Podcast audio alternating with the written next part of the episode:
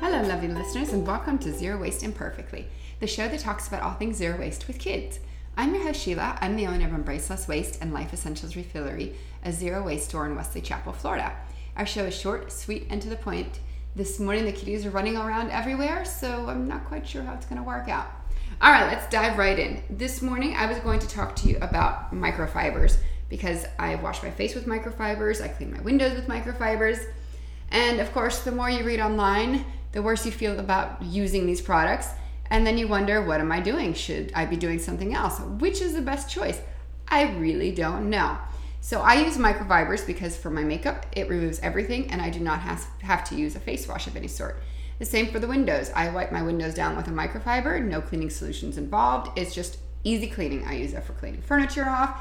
They're just fantastic microfibers. I love them and it has eliminated most household cleaning products from our house because we just don't need them anymore. So here, here's the problem. So I'm sure you've heard of microplastics. And microfibers, the cloth, let's talk about the cloth specifically, is made out of a plastic material. It is not a natural material like cotton, it is made from plastics. So the thought process is when you use any type of clothing or fabric that uses a synthetic material, that is going to eventually break down and it becomes microplastics or microfibers, however you want to call it. And those end up somehow in our food stream or in the ocean. So somehow it's going to come back through. So, uh, that being said, there are devices that you can install in your home to remove the micro microplastics or microfibers from your I guess avoid them going down the drain. So you would install there's either balls you can throw in the washing machine that help collect them even though the the studies are still out how effective they are they are and there are filters that you can install to the discharge of your washing machine that would also collect the microplastics. Here's the problem. So you catch these microplastics and if you have something that's kind of hard to clean you would probably wash it. So where does it go? Right back down the drain. Okay so let's say you took it out you let it dry and you collected it as a glob and you throw it in the trash well, where does that go? It goes to the landfill where it's again going to seep into the ground and eventually, I mean, it's going to take years, but it's going to come back into our water source. So, what do you do? So, one thought process is don't use synthetically made fabrics anymore. But then I'm reading that and it says that over uh, sometimes up to 30% of the weight of your fabric is the chemicals they use to treat your fabrics. So that could be things from stain stain repellents to flame retardant materials you know how kids' pajamas are labeled for flame retardant.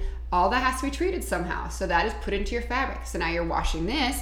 Well, it's going down the drain too. And again, it's going into our water source. And the more I read, of course, the studies are somewhat biased depending on who you read. All you read the study, and like, oh my goodness, I can't believe this is happening in the world. And then you go to the bottom and you see who sponsored it, and oftentimes it's a competitor of a different product that's out on the market. So they want it to look as gruesome as possible. So you're thinking, hmm, is this truly an unbiased study? I don't know. So it's very concerning and it's very confusing because it seems you can't win for lose. So either you use a cleaning thing like a microfiber and you avoid all use of chemicals because you don't want the chemicals. You're breathing those, they're going on your skin. you're Your, kids are having asthma attacks and eczema and causing cancer down the line. Who knows? All these terrible things that can happen. So use a microfiber with no chemicals. But then it's all seeping into our ground so- uh, soil and going into our water table, and then we're drinking it and breathing it because they say microplastics are airborne. What are you supposed to do? I really have no answer for you on this one because this is the conundrum, right? You don't know which is better. Is it better to spray and use nasty stuff and use cotton fiber that may or may not have been treated with chemicals?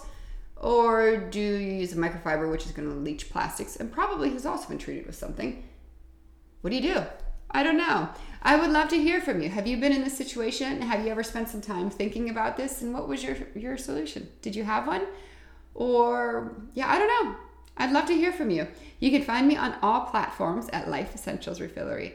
Well, I hope you have a fantastic day and enjoy the sunshine. Hopefully, it's sunny where you are. Have a good one. Bye.